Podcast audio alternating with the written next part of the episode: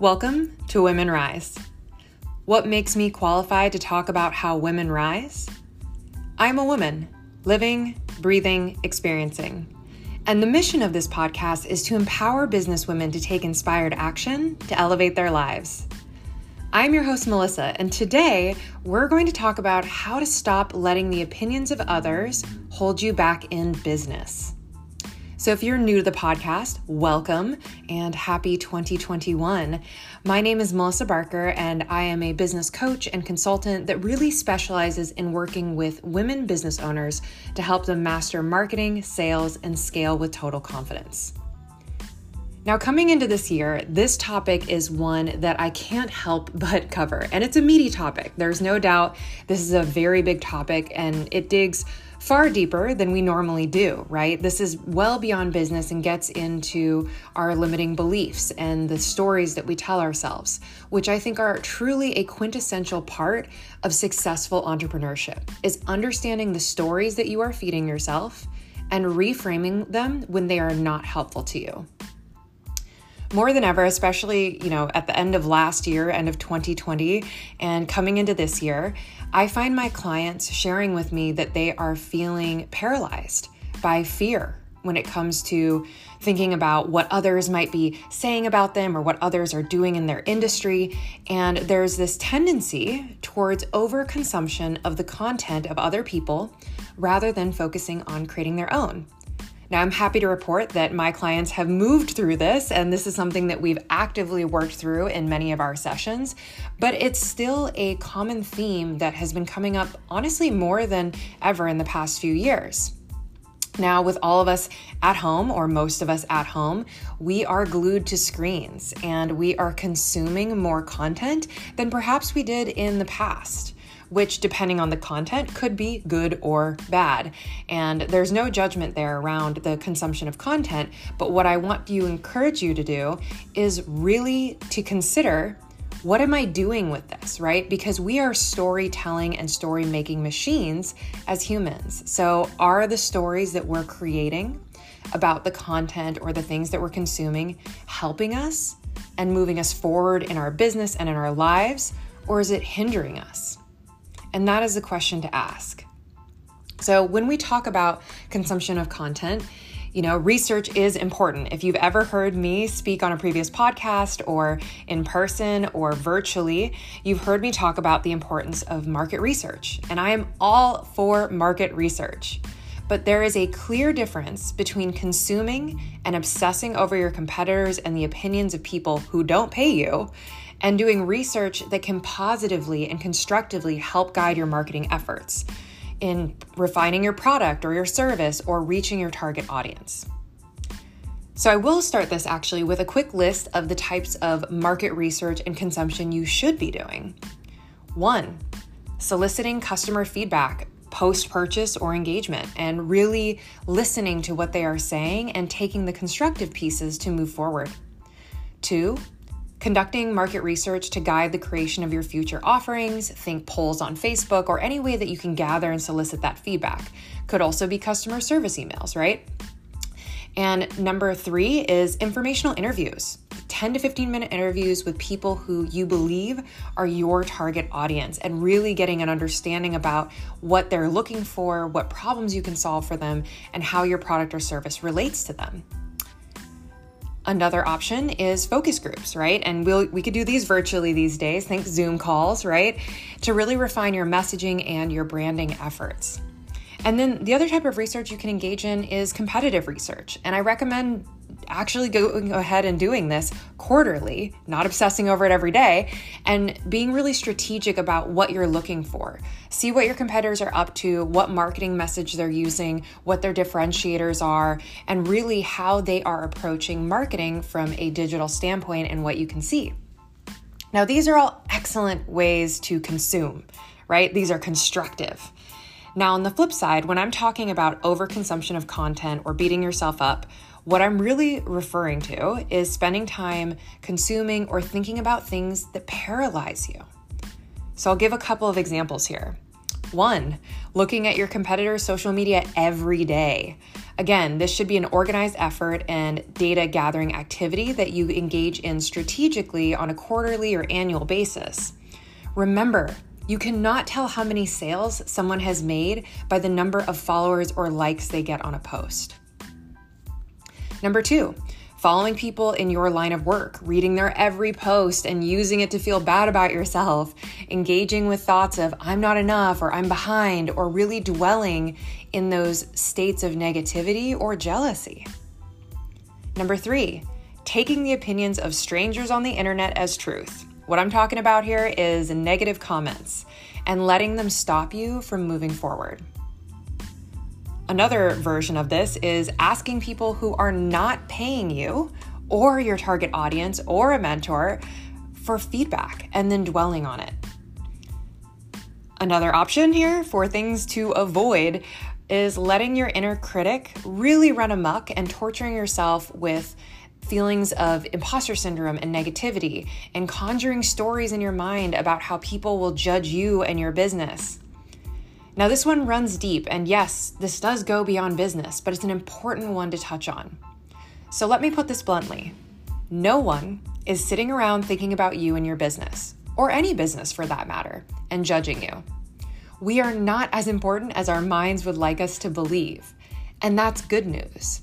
So go on, put your content out there into the world, see what resonates, and adjust but know that mistakes are temporary, right? And when we allow those sort of thoughts, which are natural and part of business, right, to stop us though, is when we run into problems.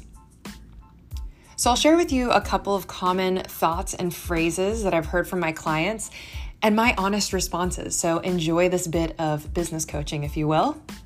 So, one of the quotes is It's so scary to put myself out there. Now, I get it. And it can be, depending on your type of business and if you, in some ways, are really front and center. But remember that you're not putting you out there, you are putting your brand out there. Your brand is not you. It may have elements of you, but it isn't just you. And so often we get stopped in our tracks from this idea of thinking, what will people think of me? They aren't they aren't thinking of you.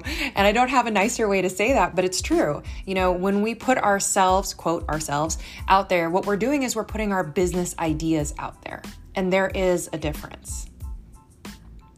Another quote here is What if I annoy people with my content? And my response to that is great. It means you're weeding out people who are not a good fit for your service or your product. I love it when I see people unsubscribe or unfollow. It means someone left who really wasn't going to buy from me anyways. And the people who are remaining on my followers list, on my email subscriber list, are people who enjoy what I create. And don't we want to connect with people who enjoy what we create? Another quote here is What if someone thinks I'm not qualified? And my response is always this Do you have something of value to offer? Because I'm guessing that if you went into business, you believe on some level that what you are offering, whether it's a product or service, does hold value. And you went into business for a reason, right? And unless your specific business type or profession requires a bunch of certifications that you don't have, go get those, of course. But if it doesn't, my guess is that you are qualified to help someone, right? You may not be qualified to help people who know a ton about your field, but oftentimes we spend so much time in our own echo chambers that we forget how little we knew when we began, right? And those are the people that we can help. We can help the people who are not masters of the field that we have spent time learning about and how to deliver value on. Another quote is What if someone leaves a bad comment? And that, my friend, means you are doing something right. It's only when you've gained enough momentum and are making a big enough splash that you catch the trolls and the attention of people who want to tear you down. And I will tell you, when you start getting those spam comments, when you start getting those negative comments, it means you've hit critical mass. It means your content is actually appearing in front of enough people that there's someone on there who doesn't know you personally and feels like making a comment. Of course, you know, if the negative comment is on your platform, if it's using profanity, feel free to remove it.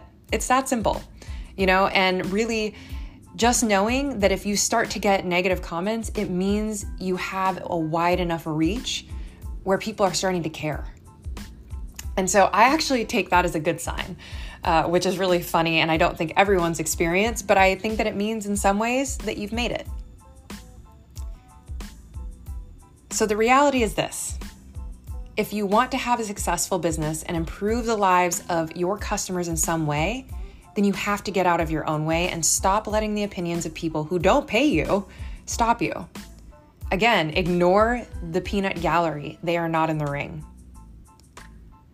So let's talk about some ways to stop letting those doubts and opinions of others paralyze you. So I've got five core tips here and yes, this is going to be a little bit of a longer episode because I think this is an important topic that I really believe in and is a core part of a lot of the business coaching that I do. So, my number one tip here is make friends with successful entrepreneurs. One of the best things I ever did for myself when I began my business was I made friends with other entrepreneurs who get it. People who can cheer me on, people who have had success. And if you don't have access yet to these people or keep bumping into entrepreneurs who are struggling and projecting their fear and their struggles on you, focus on getting a mentor first. This is a great place to start. And a lot of successful people are happy to mentor and mentor for free. you don't always have to have a business coach. You can get mentors too. You can get people who have walked the path and are excited to help people who are just starting. So surround yourself with people who are where you want to be. And, you know, oftentimes, especially when you're in early stage entrepreneurship, if you're still friends with people who work for businesses, they will treat your business like a temporary thing. And that is their own projection. That is their own assumptions around what is a stable career or what is a stable job. And those projections you don't have to take on, they are not yours. And I will tell you that this is one of the core things you can do to help yourself be successful and stop letting the opinions of people who have not walked the path impact you. So, make friends with successful entrepreneurs is number one. Number two, don't take feedback from the peanut gallery. Before you engage and take on critical feedback that is not constructive, but just purely critical, ask yourself does this person have my best interest at heart? And sometimes they do, or they think they do, but they actually don't. Number two on this list is Are they a potential customer? Do they fit the profile of somebody I would want to be a customer? Okay, if the answer is yes here, then perhaps take their feedback and really see how you can use it constructively. Number three, are they qualified to give me business advice? And if the answer is not a solid yes to this, then feel free to toss it, toss it in the trash, if you will. Because, you know, we like to hold on to the negative comments. They really sting, right? And it makes sense. Those are the things that tend to impact us. But really, check in on the source of the feedback before you take it on. Number three, learn the difference between destructive and constructive criticism. Be more discerning about the types of feedback you allow yourself to engage with. Is someone projecting their own limiting beliefs on you? Is someone trying to tear you down so you don't move forward?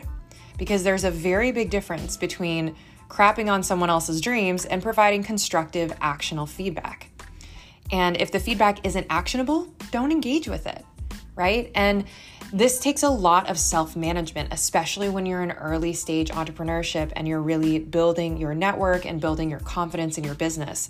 But we need to be incredibly discerning, not just at the beginning, but throughout. Number four, accept that not everyone is going to be your customer or like you. Now, this is a pill to swallow, but the truth is, if you are doing it right, you're not going to appeal to everyone. It's like, you know, the old adage if you market to everyone, you market to no one, right? And it's true. No matter how hard you try, there will be people who do not like you and your business and your offering, and that's a good thing. They are not your people. And the people who do like you are going to love you. And I think understanding that distinction will allow us to be more confident in the way that we move forward in our business, in our marketing, in the way we talk about what we do. And last but certainly not least, number five, stop comparing your business to the perception of others. So, what is wonderful is that we all have something different to offer to our customers based on our life experiences, our methods, and the way we choose to engage in business. The key here is to stop comparing the perceived success of others to your business. Now, I use the word perceived intentionally because we have no clue how others' businesses are actually doing based on their marketing. I've worked with business owners with thousands of followers who didn't make a sale last month, and those who have 100 followers and had their highest grossing year last year. We have no idea how much income a business has made based on their marketing. You know, we also have no idea what their expenses are, what their overhead is. So, my ask to you is to stop guessing and beating yourself up over this comparison of perceived success of others.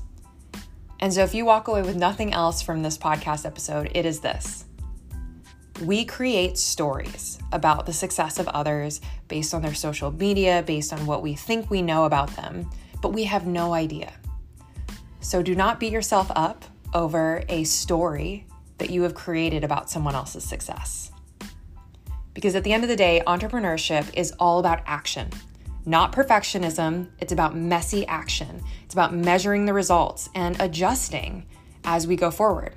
Because the needs, the wants, the desires of your customers are ever changing, and that's beautiful. What worked yesterday may not work tomorrow. So get curious, have fun, stop consuming the content of your competition every single day, and taking the feedback of the peanut gallery and comparing yourself to perceptions of success. Accept that not everyone will like you. Be discerning about the feedback and the projections you choose to take on. And my goodness, make friends with people who are where you want to be and have some fun along the way. So, those are my thoughts coming into 2021.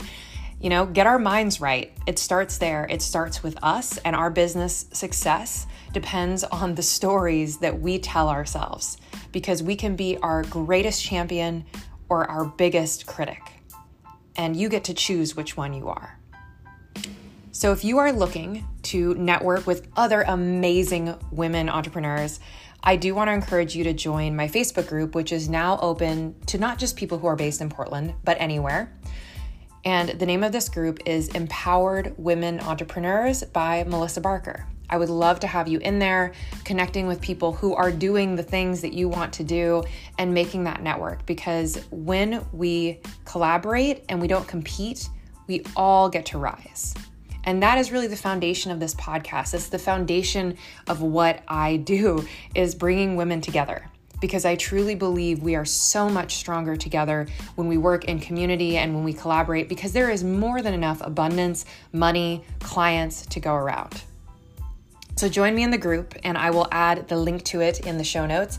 Yes, the URL does have Portland in it, but don't worry if you aren't Portland based, I would love to have you there.